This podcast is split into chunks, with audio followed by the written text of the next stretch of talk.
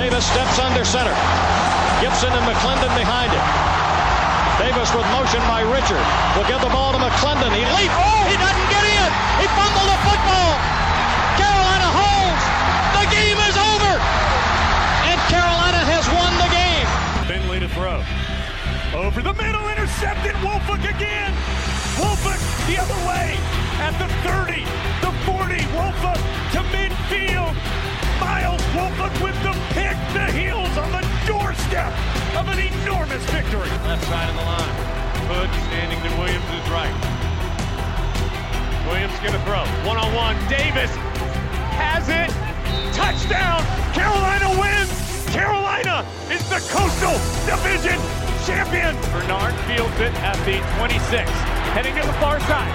Gio at the thirty-five. Gio, he's at the fifty. No, he's not. Yes, he is. Gio is going to take it for a touchdown. Are you kidding me? Connor Barth for the possible win. Snap. Spot. Kick away. High enough. Long enough. It's good.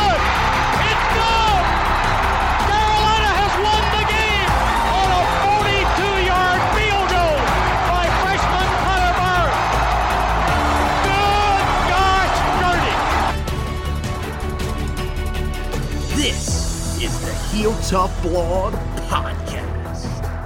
Hey guys, and welcome to another edition of the Heel Tough Blog Podcast. It's your host, Anthony Pagnotta, with you guys as always. And it's been a couple of weeks, but we are back, and it is time to get prepared for spring practice. The Tar Heels get ready to get underway on Tuesday. Uh, it will be uh, March first through April ninth. It will conclude with the spring game in Kenan Stadium, uh, and the Tar Heels have a lot of questions that need to be answered. Matt Brown spoke with the media on Tuesday of this past week, a week out from the start of spring practice. So we'll go through, tell you some of the uh, the biggest things that we heard there, uh, and we'll also do a little thing that we were going to, you know, we were expecting to do because spring practice sort of crept up on us a little bit here, uh, which was a Q and A with fans. So we got some questions from you guys. We're going to go ahead and answer those, um, how we see them, uh, you know, uh, some good opinion questions from you guys. Um, we'll also shout out, uh, you know, where we got the questions from and everything like that. So make sure you stick around for that. But as I mentioned, we are going to start with uh, some of the takeaways from Matt Brown's pre-spring practice press conference. Um, he jumped in and, and, and pretty much went through the entire roster uh, to begin. That was about a twenty-minute segment uh, before he took questions for about thirty minutes, um, which were pretty much just based on what he had said before then. And, you know, I think that the thing that really stuck out first to me was the sheer amount of injuries that Carolina is going to be dealing with uh, here during the spring. They're going to have eight guys that are going to be out that will not participate at all in spring practice. And these are some pretty significant names uh, that are not going to be able to go for the entirety of the spring. Ja'Coryus Conley, not really that shocking. Remember, he suffered that uh, that lower body injury against Wofford, um, so he is not going to be available. Giovanni Biggers, this was something that Matt Brown pretty much revealed during this press conference, that he uh, did have something that he was dealing with late in the season, but he decided to hold off and wait until the season was over to get it operated on. So he will not be back there. So that's two of Carolina's three biggest starters from a year ago at the safety spot that will not be out there. Of course, Trey Morrison also uh, no longer with the team. He was in the transfer portal, is transferring to Oklahoma. So three of the four Uh, biggest contributors at safety for Carolina will not be with the team in the spring. Meanwhile, uh, DeAndre Hollins, Day Day Hollins, uh, still out from the injury this fall that kept him out uh, after the first game of the season. He will not be out there. You will not have Jaleel Taylor, who was injured in the bowl game. Um, no real specifics on what exactly that was, but I believe that was lower body as well. Um, and he is out for the entirety of the spring. And then, you know, you've got some guys that uh, were pretty significant parts of this team, or, or have been pretty significant parts of this team um, depth-wise, um, that we thought may, might be able to get an opportunity to prove themselves during the, during the spring here this year. Um, but they're guys that have been injured a ton so far in their career, and they will not participate either. Wyatt Tenall, Trey Zimmerman will take medicals and will not be on the field in the spring. Kendall Carr, the uh, tight end, will not participate in the spring either. Uh, and Kedrick Bingley-Jones out for the spring uh, with an upper body injury. Uh, also, you know, a bunch of guys that are going to be limited. Uh, Kamen Rucker going to be non-contact throughout the spring. So I think he's going to do some things on the side. But I do believe that he is a guy that you won't see in pads. So uh, that definitely hurts Carolina a little bit, especially because he's one of the guys that it feels like they're trying to figure out where exactly he's going to fit uh, in this new defensive scheme. A um, couple of other guys that are going to be limited in the spring that Matt Brown talked about. You got Tamari Fox, uh, who will not be out there. Um, he'll be limited to a certain extent. Storm Duck still limited. Uh, that one definitely concerning considering how many injury issues he's been uh, dealing with. Don Chapman uh, as well amongst the guys that will not be able to be a full go out there. And then there are other guys that they expect can eventually become full goes as they go throughout camp. Main guy to keep an eye on there uh, is Justin Olson. Uh, he'll be part of a battle uh, for that the second outside starting receiver spot. Uh, that last year Carolina couldn't get consistent production from. He'll be a big part of that moving forward. Um, you know, when you when you talk about injuries, I mean, as as I bring in my my co-host Josh Marlowe here for this edition of the podcast, you know, this this is something Carolina's kind of been used to dealing with over the past couple of years. But for the most part, in the spring, this has usually been a pretty healthy group. This is definitely got to be concerning, especially with all of the things that Carolina is dealing with uh, offensively, still trying to replace some weapons, even from two years ago in certain spots, but especially from last year, um, and trying to sort of rebuild that offensive line. And meanwhile, on the defensive side, you're doing all you're, you're having these issues while you're trying to shift the scheme and, and try to learn everything that Gene Chizik and Charlton Warren are going to want to put in place. Yeah, it really makes things difficult on Mack Brown and this coaching staff to to have this team as prepared as they need to be when they open up fall camp in the summer with a lot of questions around the program. And um, I think that's one reason why, recruiting-wise, they've been attacking, trying to just add quality depth on the roster, because when he got here, that didn't exist. And I think he's done a relatively good job building depth in his first three years since he's been back on the job. But this right here shows you just again, they've still got a ways to go to get to the type of depth that you really need to be a championship caliber team and a program. But I really think it's going to hurt you more defensively because you're you're having to replace guys that left the program, and then you're and then you're implementing a new scheme, and guys that you're counting on to be on the field, they're not going to be in there during the spring, and that's usually where you get a lot of you do a lot of your installs, you learn the basics of the scheme and stuff like that. So it appears that Carolina will be behind the eight ball on the on the defensive side of the football in the spring, which isn't good because I think the general consensus around the program is they're going to need the defense to be light years better this year for this team to be competitive uh, in twenty twenty-two. Well, one of the main focuses when camp starts is really going to be on trying to find the right fits for certain guys in this defense because, yeah, this this is a scheme that is shifting. Um, the back end looks like that's pretty much going to stay the same. Um, I, I think, you know, there'll, there'll be some guys that may move around there, but I think that was probably going to happen anyways. Um, Don Chapman looks like he's probably going to move back to free safety, which was what Mack Brown was saying on Tuesday. Um, and that's really, I think, more due to the depth uh, back there more than anything. Um, and, I, I, I, you know, I think when, when we say that there, I don't think there's a lack of bodies to a certain extent. Now, he did say that at wide receiver, that's an area where they don't feel like they have a ton of guys right now heading into camp uh, because of some of the injury issues and, and you know, the fact that that's an area where I th- we Carolina looks like they've done a great job there, but it feels like they just don't have these guys that are breaking out. So, I mean, there are options there, but it's probably going to be about seven or eight guys that are actually going to be in camp uh, scholarship-wise.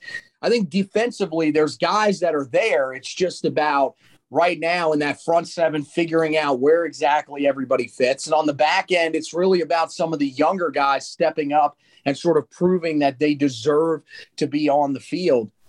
But it looks like it's going to be a lot of the same guys back there. Cameron Kelly is pretty much going to start at, at, at free safety.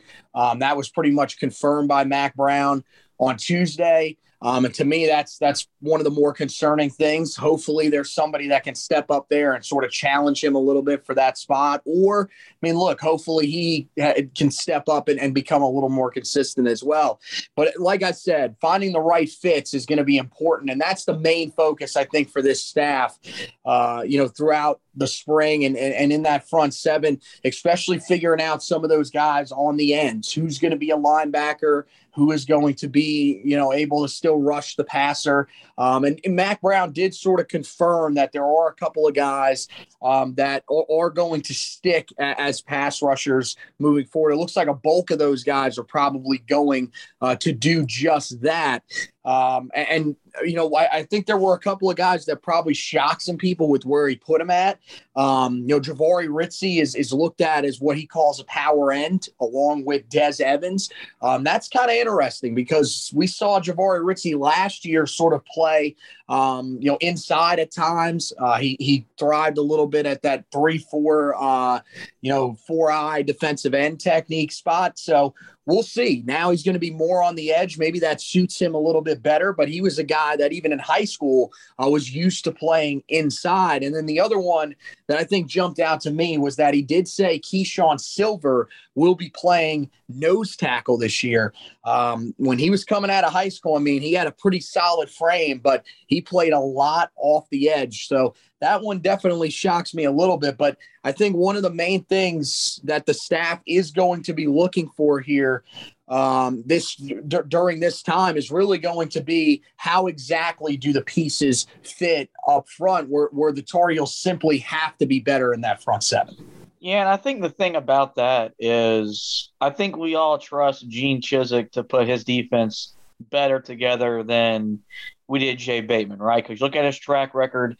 He's worked with Mack Brown before, um, what he did at Auburn, and then what he did when he was Carolina's defensive coordinator back under Larry Fedora. And look at the talent that he had to work with, and look what he got out of that defense.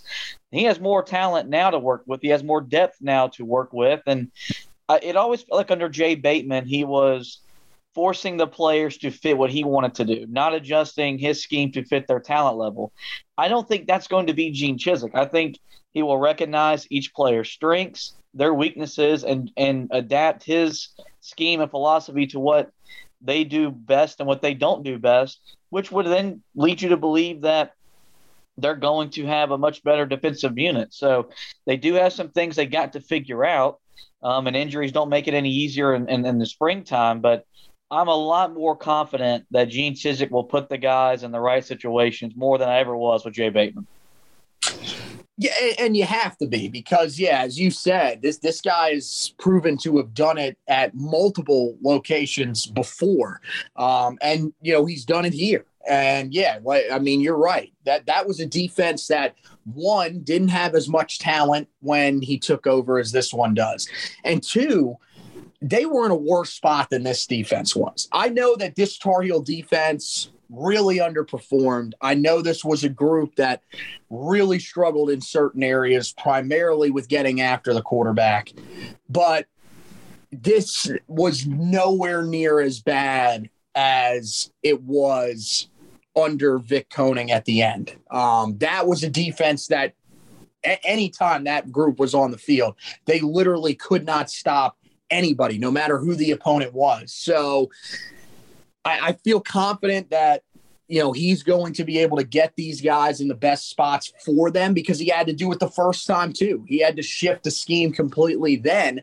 Um, and you're right. I think the thing to remember about this, and Mack Brown said this on Tuesday, the guy, wh- wherever some of these guys are starting at, that doesn't necessarily mean that that is where they are going to be in the fall. This is, this is where we think they're best at right now. And when we go throughout camp, we could find out, hey, a guy fits better here and this guy fits better in his spot. So let's switch him. So we'll, we'll, we'll see some of that throughout the spring. But I think, you know, for the most part, um, some of these guys are probably going to stay with where they're put on this, you know, in, in this initial, not really depth chart, but layout of the roster. Um, and, and I think that, you know, you'll see some guys sort of start to settle into these roles uh, moving forward. One of the other things that I think you, you have to talk about here, and that is going to be a big part uh, of what, you know, the focus should be on for the staff and, and, and even for, you know, fans during uh, the spring as they check out the spring game later on in, uh, in, in the month of April, is the search for offensive playmakers. You know, we we we talked about it as the season went along that, look, there were some guys that had really good seasons, uh, primarily Josh Downs, Ty Chandler, and towards the end, Antoine Green. But this is a team that's still searching for, you know, some of these guys that can restore the offensive firepower that we saw back in twenty nineteen and, and twenty twenty. And, you know, look, the, the, Matt Brown said this is a team that's really struggling in certain areas, especially on, you know, third and short and in the lower red zone is what he called it, which pretty much means inside of the ten-yard line. So they definitely got to find those guys. But overall, they've just got to find more consistent playmakers. And with Ty Chandler now gone, running back is a huge area where Carolina's got to find some guys. Um, they've got to find somebody that can step up and really find that next group that's going to be, uh, the, you, you know, the the the stars in that backfield. And then, you know, wide receiver, they've got to find some guys that can be more consistent throughout the entire year. I don't question Josh Downs, um, but I still have questions about Antoine Green. Can he do it for the length of the season? Mac Brown seems confident that he's taken another step forward this offseason. And then outside of those two, you really worry about who are the guys that are going to step up, because we were expecting maybe towards the end of the season, somebody would start to show some signs of something to be confident in. But I never really got to that point with some of those guys on the outside. Justin Olson, you know, had a couple of moments, but still only finished the season with ten total receptions. You never really saw that from J J Jones. So that's a big area of concern for me. Yeah, and I think it's something that um, Carolina, they the, the sooner they can find that, the better, because you're going to be breaking in a new quarterback.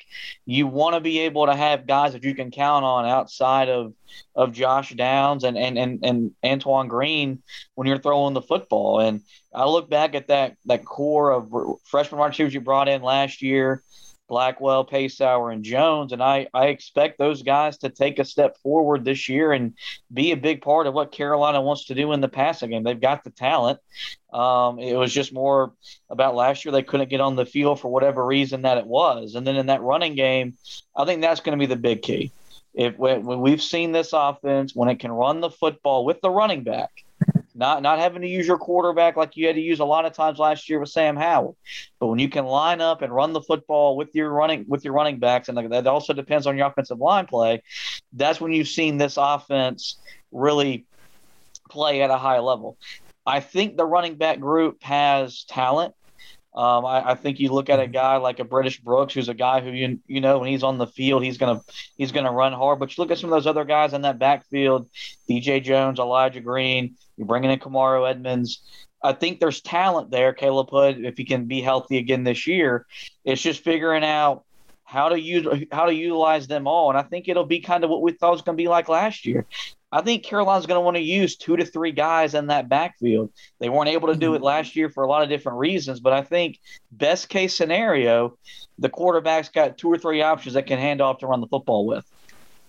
Yeah, and, and look, we're going to talk about that here coming up, because that is one of the questions that was asked. So we'll, we'll get to that a little more in depth on who exactly we think uh, is going to be a part of that. But Matt Brown said we're looking for three. He said that the other day, and he said that last year even too. He, this was never – the plan was never, hey, we're going to have one guy, maybe two – Um, and that's going to be our focus. But that was kind of the situation you ran into last year, in large part because of the injury issues that you had, where D J Jones came in, started showing some flashes, um, but ultimately gets banged up. Then Caleb Hood comes in, plays one game, looks pretty good, gets banged up, doesn't come back, uh, you know, really in full force at all. Uh, the rest of the year. Uh, they go back to D J Jones. He gets banged up again. And then you basically get to British Brooks. That was kind of a last resort. They just threw him out there to see if he could change anything that was going on. Um, it ends up working out pretty well uh, the last three games of the season. And now he's a guy that's going to be a key part of that running back group. But, yeah, they need more consistency for that from that group for sure. And, again, it all goes back to the offensive line. And we'll, we'll talk about them as well later on. But, yeah, for, for sure, th- this is a group I, th- – this is, you know, an offense that's still looking looking for more consistency from its playmakers. So much, so much of what we talked about last year was just inconsistent play. And you're right. I think the talent's there. You know, looking at the wide receiving core, I think the talent is definitely there. Um, it's just, you know, can you have some of those guys start to step up and, and, and start to break out? Um, is the question, and we'll we'll find out in the in the spring. There's going to be opportunity for those guys. Uh, that that was one of the things that uh, Coach Brown said on Tuesday was he's going to push that trio uh, of freshmen and and also Tylee Kraft, uh, who was a guy from the class before, is going to be pushed as well. Somebody has to emerge from that group, and I think J J Jones is the guy everybody probably looks to first, because he got the crack last year because he beat out some of those other guys clearly for those reps. But we'll have to see. They need somebody, though, uh, that can step up and help them out there. Now, the one everybody, of course, wants to talk about is the quarterback battle.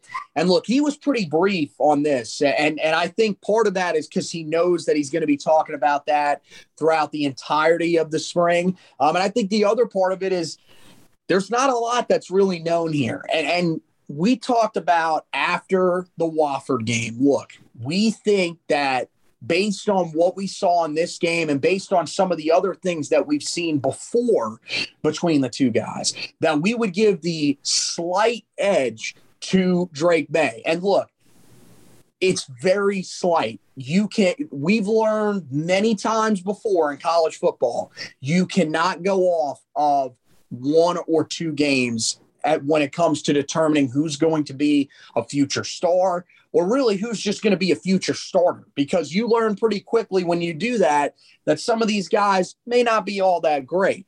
Not saying that's what's going to happen with these guys, but it feels like we're still a long way from the resolution here at quarterback. And I, I mean, I, I think this is probably one that's going to be extended out a while. Um, but we'll have to just wait and see. But, but Matt Brown, I think, kept it brief because there's not really a whole lot known at this point at the quarterback spot. Yeah, I would imagine this thing goes into fall camp. But I think even when you get into fall camp, we'll have a pretty good idea of who's leading the competition and who's who's who's trailing the competition. I would still lean today, if I had to bet, Drake May will be the starter the first game of the regular season.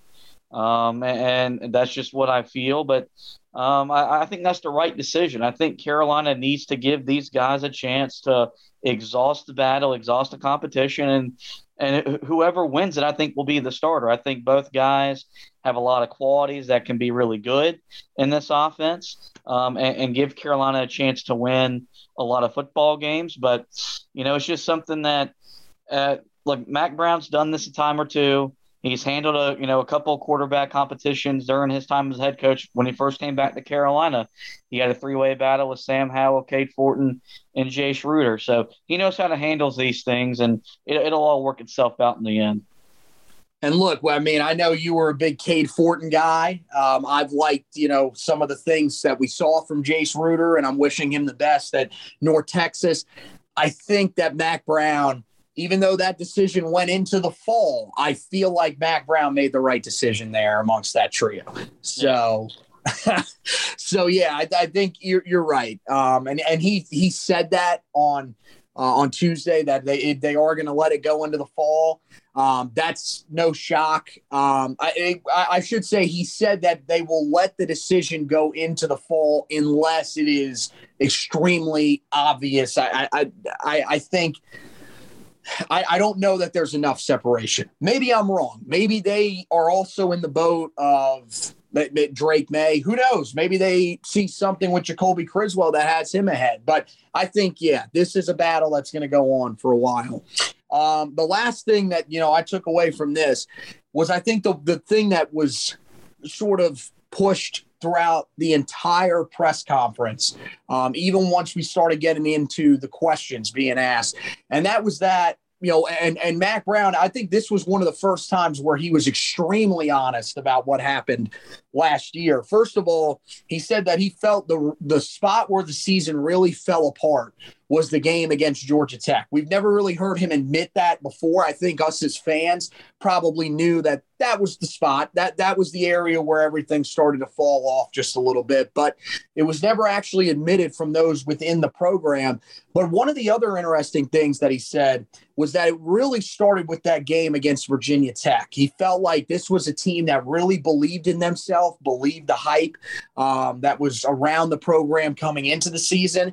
And when they lost that That first game, that pretty much took all of the steam out of that, and some of that lingered even throughout the next group of games. Now, Carolina, of course, found a way to, you know, beat down Georgia State, and, you know, with thanks to an offensive clinic, really tore apart Virginia to win that game. But really, I think things, you know, when they got tough against Georgia Tech, this was a team that was still having some doubts about themselves after what happened in that first game. And that pretty much ended the season right there. It was hard for them to get back on track at that point. One of the things that Mac Brown said um, that I thought was interesting, he basically said, we're starting over. Um, and I think that's, you know, people are thinking, well, the, we're starting over where we're basically back to rebuilding from three and nine and two and nine. No, that's not what he's saying. He is saying in terms of the mindset, he said, this is a team that needs to get the chip back on their shoulder. And I think that is about the best way to put it. This was a team last year that was really feeling themselves.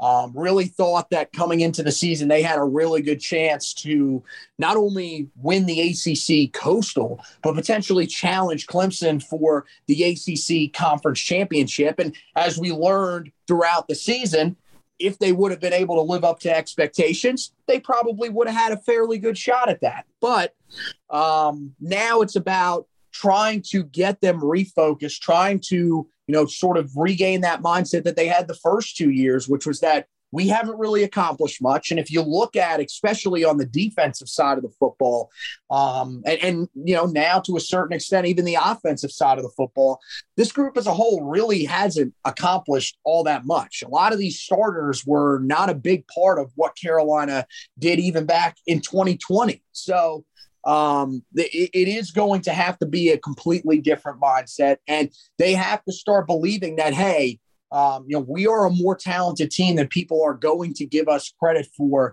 in the preseason. And we need to show that. That's the mindset they have to gain back starting in the spring. Yeah. Look, let's just play, be plain and simple here. This was a weak, uh, a mentally weak football team last year. And it started with the coaching staff, and it permeated throughout the players. And that's why the things happened and the things they did. And that's why the season went off the rails. And Carolina was one of the biggest disappointments in college football. They've got to get back to being hungry. They've got to understand that there's not going to be a lot of trust in them, a lot of expectations out of them, which is what – which is what it, it should be off of last year's disappointment. When this team was hungry, when Mac Brown first got here in year one, even though they were a seven and six football team, they were a competitive football team. And then year two, they they built off of the year one success, and they rode that all the way to a New Year's Six bowl game. And then last year, they read into the hype, and they fell flat on their faces. Now this year, there is no hype. There is no expectations nationally. There is some within the Tar Heel uh, faithful, but nationally there's not going to be a whole lot expected of you, which is a good thing. And they need to get back to being hungry, looking to find something to prove about themselves individually and then collectively as a team. And if, if they do that, and I think as long as Um, and we talked a lot about this during the basketball season. As long as they're playing hard and they're and they're competing, we'll we'll live and die with the results, because you can't quit. As long as we're not having to question the effort. Last year, there were games that this team lost that they just simply didn't try in. And that was the most frustrating thing for them. So as long as they're trying and they're competing and it feels like you're getting the most out of what this team is, we're going to be okay if this is a six and six football team that is a six and six team that tried every week to give the, to be the best version of itself and not not not ride the ups and lows of a football season. Yeah, and look, there's talent here. I, I don't think this is a six and six football team in terms of talent. So, yeah, but it's all about what kind of mindset are you taking? Are there going to be games where I felt like, you know, that was the mindset this year, especially that game that it, Matt Brown referenced in Georgia Tech, and I think to a certain extent even Florida State, especially when he got off to the start that you did, where you felt like those teams were just going to roll over to you because you were expected to be the better team. This year, there's not going to be that many games that you're going to head into and people are going to be expecting that from you. Not unless you get off to some unbelievable start to the season, which, no offense, isn't really going to be easy for this group because there are a lot of question marks and it is a pretty tough schedule out of the gate. So this is a team that has to bring that mindset to every single matchup that, hey, we have to prove ourselves in this game. None of these games are going to be given to us. And if they think they are, especially, you know, they're going to play Georgia Tech again this year and they play them late in the season. But look, you doubted, you, you doubted that team a year ago and they came out and almost and, and destroyed you. Um, and, and, you know, you, you there's, there's other teams that will, you'll probably do the same with this season, but you've got to bring it for all twelve games this year. And It's it's all about the leadership. Who are those? Who are those next group of guys that step up offensively? It's an extremely young group, and I think some of the leaders, people probably don't want to hear this, are going to be on the offensive line because that's where you've got the most veteran presences on this team. Um, not it might not necessarily be a bad thing moving forward as the season goes along, especially if some of these guys can step up and play well down there. But who are those other guys that emerge as leaders? Can Josh Downs become a leader for this team moving forward? Is there somebody in that running back room uh, that can, you know, join alongside British Brooks and become a leader? I mean, British Brooks, we know he can lead. He's done it for three years as, as you know, a special teams member. And then defensively, look, you're getting Raymond Velocic back. I think that's huge for your leadership group. But you're losing, um, you know, your leader on the front end in Jeremiah Gimmel. You're losing your leader on the back end in Trey Morrison. So who are the guys that step up and take over those roles? If you have the player leaders, I feel confident, more confident in this staff than I felt a year ago in the staff um, in terms of leadership, primarily on that defensive side of the football. So we'll have to wait and see. Um, you know, so w- we'll come back uh, to this edition of the podcast um, here in, in just a minute, and uh, we'll get to your questions, a Q and A with the fans. Uh, we got five questions that were asked to us. We'll go roll through them, give you our opinions on those questions, uh, and then we will get you out of here on this edition of the Heel Tough Blog podcast. But first, we want to tell you about DraftKings. If you're a Hoops fan, and we know there are some of you here, make sure you check out the latest offer from DraftKings Sportsbook, an official sports betting partner of the N B A. It's too good to pass up. I'm talking between the leg three sixty windmill good. If you're a Miles Bridges fan, he may pull that out at some point for you here. Uh, new customers can bet just one dollar on any team and get one hundred fifty dollars in free bets if they win. It's that simple. If Sportsbook isn't available in your state yet, you can still take your shot at a big payday. Everyone can play for huge cash prizes with DraftKings Daily Fantasy Basketball Contest. DraftKings is giving all new customers a free shot at millions of dollars in total prizes with their first deposit. Download the DraftKings Sportsbook app now. Use the promo code T P P N, that's T P P N, bet just one dollar on any N B A team and get one hundred fifty dollars in free bets if they win. That's promo code T P P N. at DraftKings Sportsbook, an official sports betting partner of the N B A. twenty-one plus, minimum age and location requirements vary by jurisdiction. See DraftKings.com slash sportsbook for a full list of requirements and state-specific responsible gaming resources. Void where prohibited.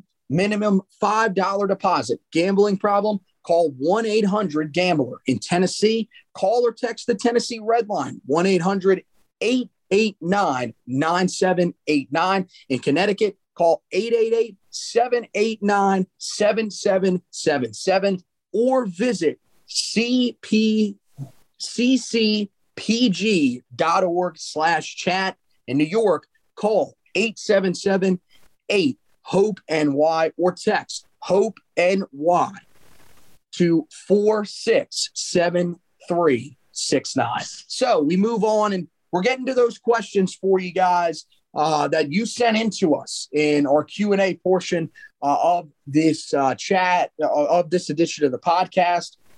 And I think you guys did a really good job uh, with some of these. Uh, we got a pretty good uh, response to these. Sometimes when we've done this in the past, we haven't gotten a great response. So I really appreciate you guys uh, that did send in questions. And uh, we've got some good ones here for you. Uh, we will, of course, uh, give you guys credit, um, point out where we got them from, who we got them from as well. Um, and first, let, let's jump in with this one. Uh, this is from our guy Chapway Entertainment on Twitter. He says, how much of an impact does Gene Chizik and Charlton Warren make on this defense in year one? This is actually a two-part question, so we'll we'll, we'll start with that. Um, buddy, how much do you think Gene Chizik and, and Charlton Warren can make an impact on this team uh, here in their first year back in Chapel Hill? I think they're going to make a major impact. I think Carolina will be more sound in their technique. I think that they'll be lined up more often than not in the correct uh, formation and, and what they're wanting to do.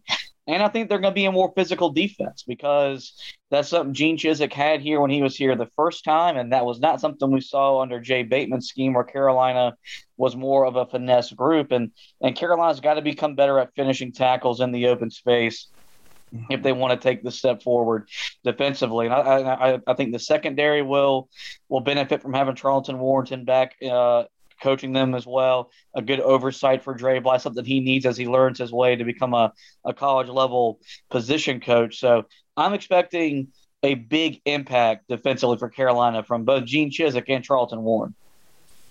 Yeah, I think so too. And I think it starts with the mindset that this defense is going to have. I, I think, you know, the first year and even, you know, at, at points in, in the second year, this was a defense that was confident in itself. I feel like last year, really, I, I don't think it was, I, I think they did a good job against Georgia State for the most part. I think after that game against Virginia, where they simply couldn't stop anything that Brennan Armstrong did, Uh, this defense lost all their confidence and were never really able to regain it. I don't think that's going to be an issue for them under Gene Chizik and Charlton Warren, two guys that are just about as experienced as it gets. I mean, look, Charlton Warren, you, you, the, the players on this Tar Heel defense, and especially in this Tar Heel secondary, should feel really confident to be coached by this guy and, and, and should be excited to play under him. This was a guy that left being the defensive coordinator by himself at Indiana to come here and be a, you know, co-defensive coordinator with Gene Chizik. But Gene Chizik's going to call the defensive plays for this group. Charlton Warren, you know, is, doesn't have as many responsibilities as he did at Indiana, and he did that to come here and coach you guys and coach with Gene Chizik. So you should feel confident. You're right. This team has to be much more physical than a year ago. They have to be able to get off of blocks. And I think that this is a staff that's going to be more creative in trying to do that. They are going to stress more physicality. Gene Chizik said that in his press conference when he came back. And the other thing that they're going to stress, and they've already started to stress it um, probably to these guys out of the gate, is they've got to limit the big plays. That was something that I don't think we talked about enough when we talked about this Tar Heel defense as the year went along. This team let up some really significant plays that hurt them throughout the year. Matt Brown pointed to the Florida State game the other day as one of the big games that changed because of that. The long run from Jordan Travis pretty much changed the entire game. Um, and, and I think that they are going to focus on limiting those plays more this year. Um, and, and I think that that could allow this team to have more success. I, like you said, this is a team that has to tackle better. Matt Brown said that's going to be something that's going to be tough to do in the spring because they are so limited. They're going to limit contact um, throughout the spring, especially for the guys on the defensive side of the football, because they really can't afford to lose any more guys there. So that is definitely concerning. I think that probably has you feeling a little more reserved about how quickly they're able to turn this into uh, the type of defense that Carolina needs. But I, I think they definitely will make a pretty decent impact here. Um, one, one of his other questions, and, and I'll go ahead and answer this because this is really just kind of a, a straightforward question. Uh, Carolina's defense is going to be more four three or four two five. Um, look, it, with, with the way that college football primarily, but even the N F L at this point is played, um, you're going to see a lot of four two five for this team. That's going to be really, that'll probably be your, your primary base. Um, you will see a lot of nickel corner on the field. Um, and, you know, I think that, that the one thing that may deter that is the fact that Uh, Carolina does have to find a new starting nickel um, with Don Chapman moving back um, to safety. Carolina's got a couple of guys that they're going to give uh, a pretty good look uh, there too. It, I, DeAndre Boykins um, is the guy that, you know, was kind of the backup there a year ago. Uh, they're going to give him a look there. Um, but they also are going to give Obi Agbuna a look there as well. So I think you'll see that, uh, but don't rule out seeing a four two five. I, I think there is a chance that you will, or or a four three sets, I should say, um, because I think there is a chance that you're one of your starting outside linebackers in a four three is probably going to be Ra-Ra Dilworth, and he is about as athletic as it gets for a linebacker. Um, he he was one of those guys that, when I was kind of talking through in the offseason about some of the moves that Carolina should potentially look to do um, if they stayed under Jay Bateman, one of the ways that I was thinking there was a chance they could try to get him on the field was to move him to safety. So uh, he's got that much athleticism. So don't be shocked if you see some four three out there at times, but yeah, four two five is probably going to be the, the thing that you're going to see the most. Next question comes to a guy uh, that we we know pretty well. He's been a, a listener to uh, the podcast for a while now. He's also been a guy that has read a lot of the articles over the years. David Swink on Facebook, he says, do you guys really think that there is a competition at quarterback? And do they look at a two-quarterback system uh, this season? So I, I, I think I'll start us off on this one. First of all, legit quarterback competition, yes. There is not enough that's known about these guys. This is not a situation where Carolina brought in a guy from the transfer portal and he's experienced, but Carolina's throwing a younger guy that may have been in the system for a year or two up against them and calling it a quarterback battle. Basically, we've seen it before in the past, just a prove it sort of battle out of the gate for a veteran player. There is not much known about either one of these quarterbacks. Um, we've seen them in, in game action, extremely limited, mostly garbage time up until that game against Wofford. And even in that game, that was a lower level F C S team. And, you know, I, I think the guys really didn't separate themselves that much in that game.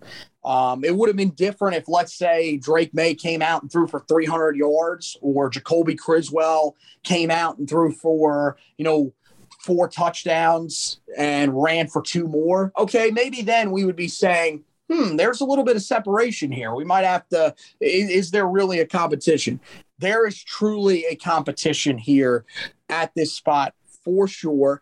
I think that there is also a third guy that's in this to start out. And Mac Brown said there was a third guy. I don't know if that's that part may not be as legit as some of these other parts.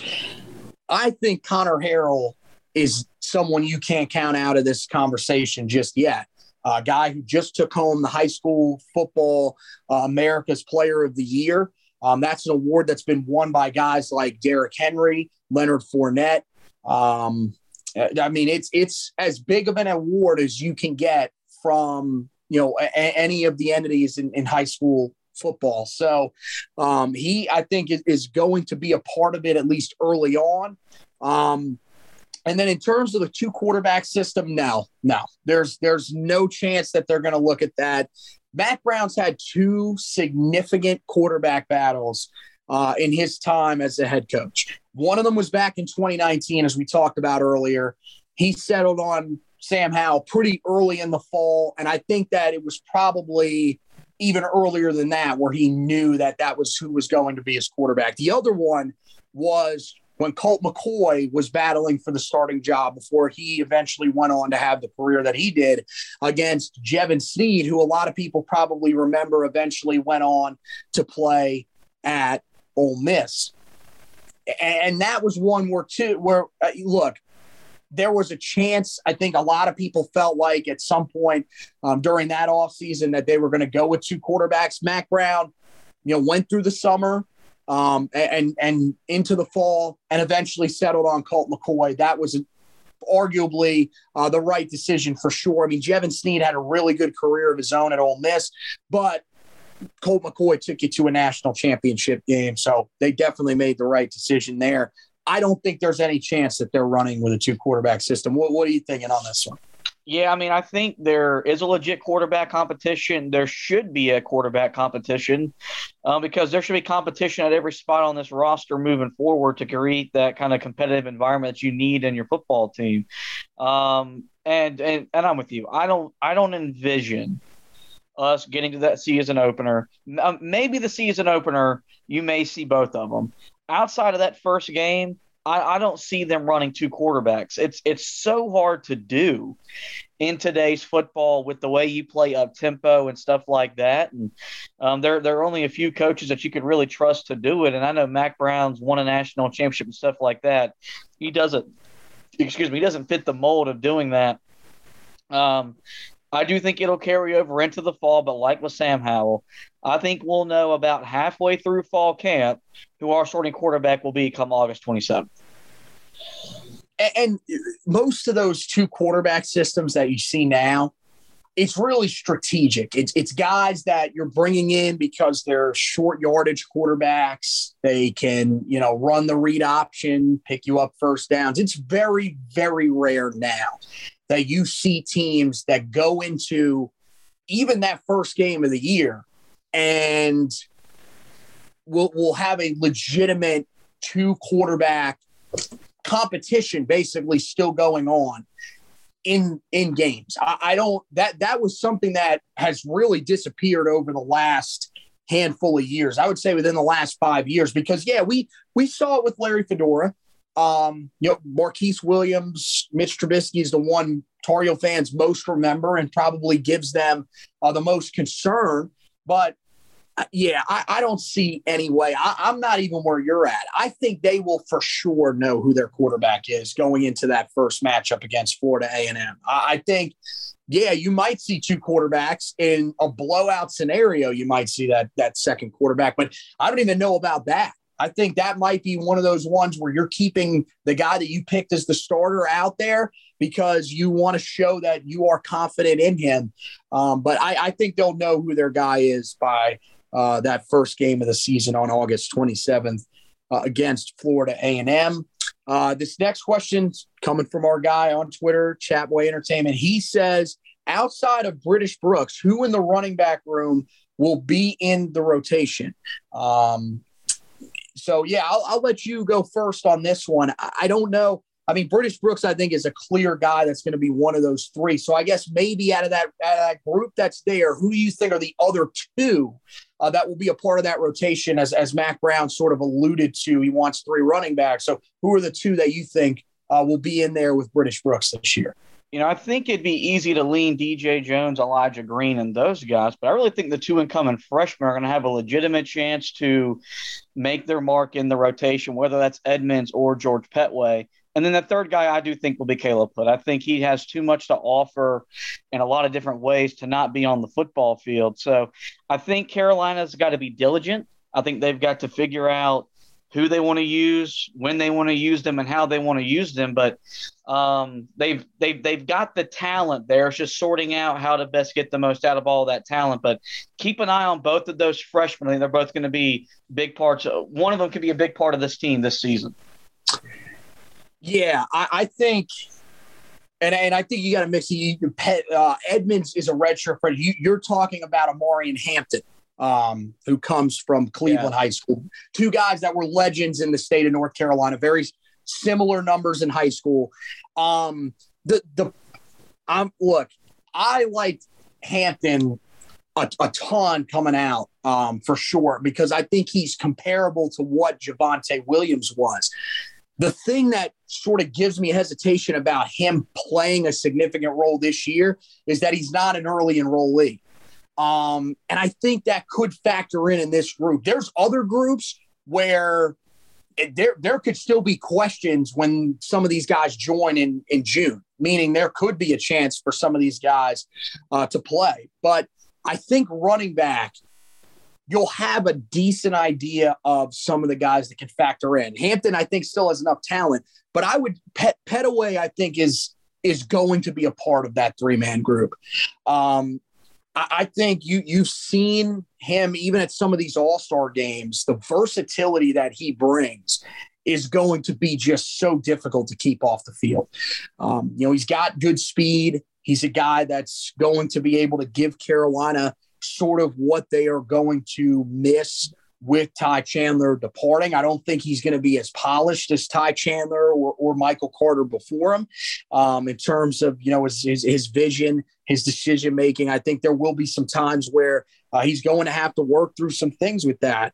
But um, I definitely, I definitely think that his ability to move out to the slot, um, which we saw in the Under Armour All-American game, is going to be so valuable. Carolina is going to be able to use that, because there could be at t- times where moving him out to the slot um, could allow you to move Josh Downs around a little bit.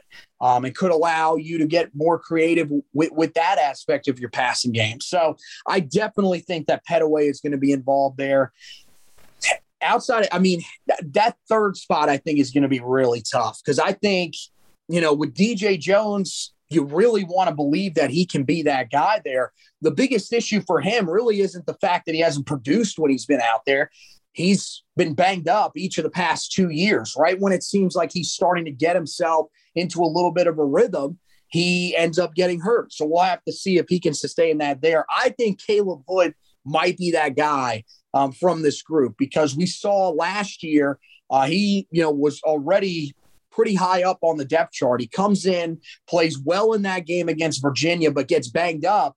And that was really the last time that we saw him fully healthy the rest of the year, and, and, and really saw him in a major role. We saw him a little bit um, towards the end of the season, but I think now he'll be able uh, to sort of get himself a little refocused. He'll give Carolina what they want in sort of that short yardage, hard running, Um, back, and I think that's something Carolina still needs. I think there's an element of that for sure to British Brooks. We saw it late on last year, but I think they're still looking for sort of that power guy moving forward. But do not sleep on Kamarro Edmonds. Um, Matt Brown went out of his way to mention him the other day. He's lost twenty-five pounds, and even with that, he's still got a pretty big frame. Remember, he was a four-star running back commit uh, to Carolina in last year's class. There is definitely a lot there. He's probably the sleeper in that group right now, but I think it's probably going to come from that group of four right there, where you'll see that three-man rotation. Uh, this one comes into us from uh, Dwight uh, Osley on Facebook. He asked, guys, is it possible that there are any more players that will be added through the transfer portal, or do you think that U N C is done? This, wow, th- this one, this is probably the toughest question that we have here, because I would like to say that I think they're done, um, just based off of kind of where we're at right now. And I will say this, I think the group of guys that are in the transfer portal right now Carolina's probably done with. I, they've, if not, you would hear some sort of interest. You would hear some news on that front. If Carolina was interested in somebody, they'd be hosting somebody on campus coming up on March fifth, something like that. We're not seeing any of that. Um, I don't, I cannot say that I think they're done yet, though, because I think that there are going to be some evaluations of where this roster is at by this coaching staff at, you know, throughout the spring. Um, I, I, I don't know, you know, defensively, it's going to be really tough. I think they may still look at some guys. That's probably going to be, you know, the, the secondary seems, you know, like it could be an area where they could look to add if they feel like there's not enough depth there. Um, but I feel like with all the injuries, it's still going to be tough. Defensive front, I think they're going to let guys figure it out, and linebacker too. But offensively, I think that's an area where if they feel like they need an upgrade and a big enough name hits the transfer portal, I, I think they could still go after somebody. So I'm I'm going to say they're not done just yet, but I think the only reason that I'm saying that is because there are going to be new guys that are going to enter the portal uh, here after spring camp uh, concludes, everything like that, that, that could change it. Yeah, I think as of today, they're done, but they don't need to close the book all the way because you never know, first off, who can enter the portal at any given time. Then, as you mentioned, If if if if they grade their their roster throughout spring or whatever, they might come back at the end of April and say, hey, we need a need at this position or that position or whatever, and you could go in the portal to get somebody. The book should never be closed on that. That that is a part of college athletics now. That's the best way to uh, to now to rebuild your team quickly in a lot of different ways. So never say never to adding talent to your roster in that way. The difference is, is last year, remember, Matt Brown said they're the cool place. Everybody wanted to come to Carolina to play with Sam Howell, to play with a team that went to a New Year's Six bowl game. It's not the same this year because you're coming off a disappointing season. Sam Howell is no longer here, so you may not have the same interest from other players, but they should never be be done looking to add talent to that football roster. Yeah, it's – this is something that's always going to change through until the season starts, or, or I should say until they reach that deadline where you can transfer and still be a part of a team the next season, um, which I believe is July first. I think that's when that deadline is. So there are going to be other guys that are going to enter. There are guys that are going to realize the role that I have on my team right now in the spring is not what I want. And there th- there will be a chance for Carolina to go out and get some guys. And like you said, they're going to be evaluating a lot of spots. One of the spots that I think we, we just talked about it. If somebody doesn't emerge at running back, that could be an area they could take a serious look at moving forward. So we'll, we'll have to see on that. I wouldn't close the book just yet on them adding somebody else. But yes, I think the three guys that they've gotten right now, um, you know, as of today with the guys that are in the portal and where Carolina seems to be at mindset wise, will, will be the three guys uh, that Carolina will take transfer wise heading into the season.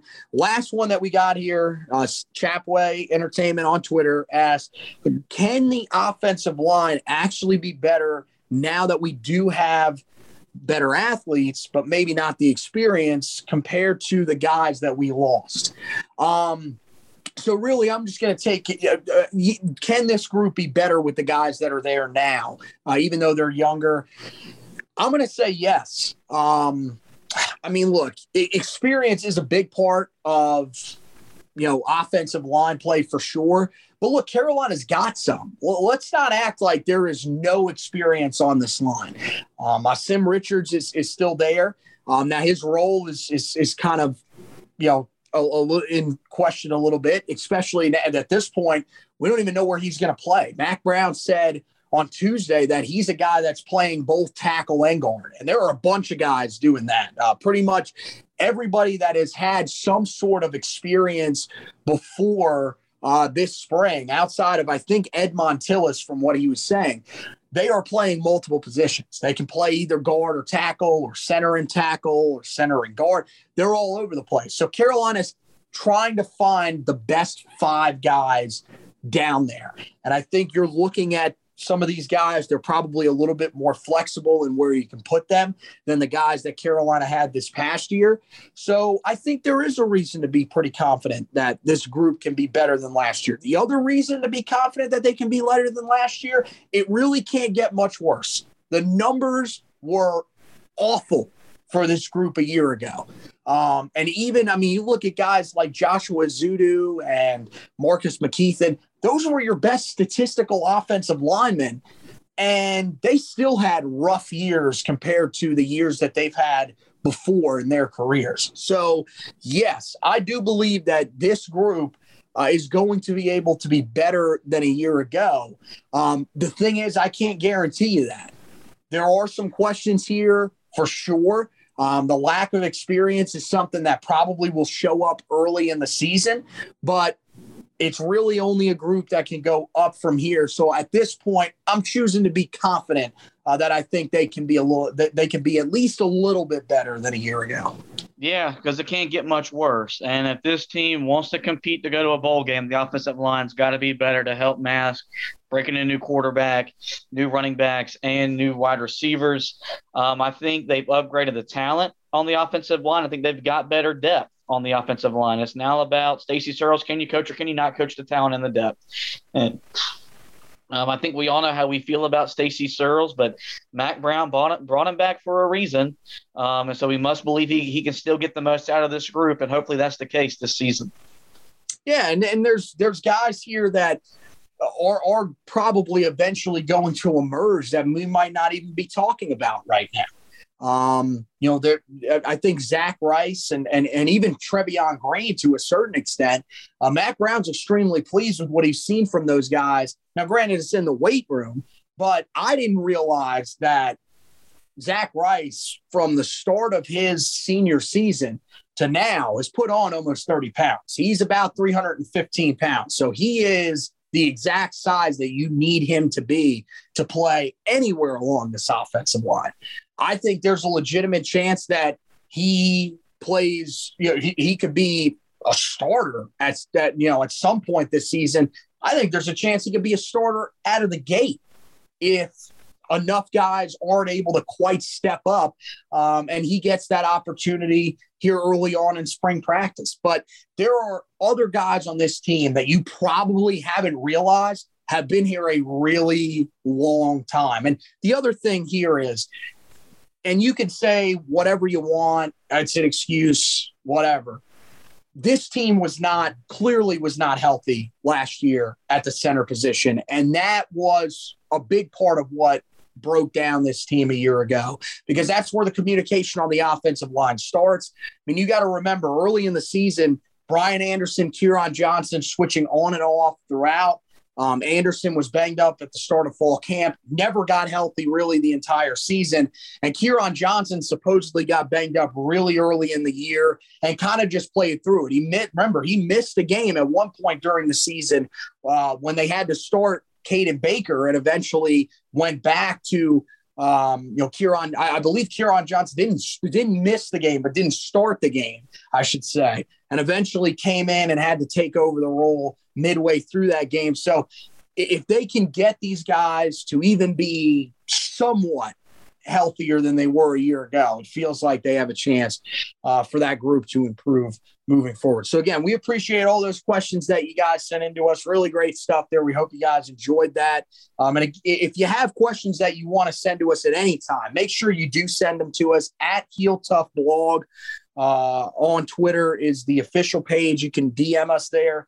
Um, you can send it to our personal pages uh, at H T B Anthony for me, at H T B Josh for Josh. And you can also send a, a message to our Facebook page uh, on Facebook uh, at Heel Tough Blog, or just search Heel Tough Blog in the uh, in, in the search bar at the top. That's where all the articles are at too, all the Facebook videos, all that great stuff. So make sure uh, when you do go there to ask those questions, you do like and follow the page. So uh, that is going to wrap it up for this edition of the podcast. I want to thank Josh for hosting with me. Want to thank you guys for listening. And as always, go Tar Heels.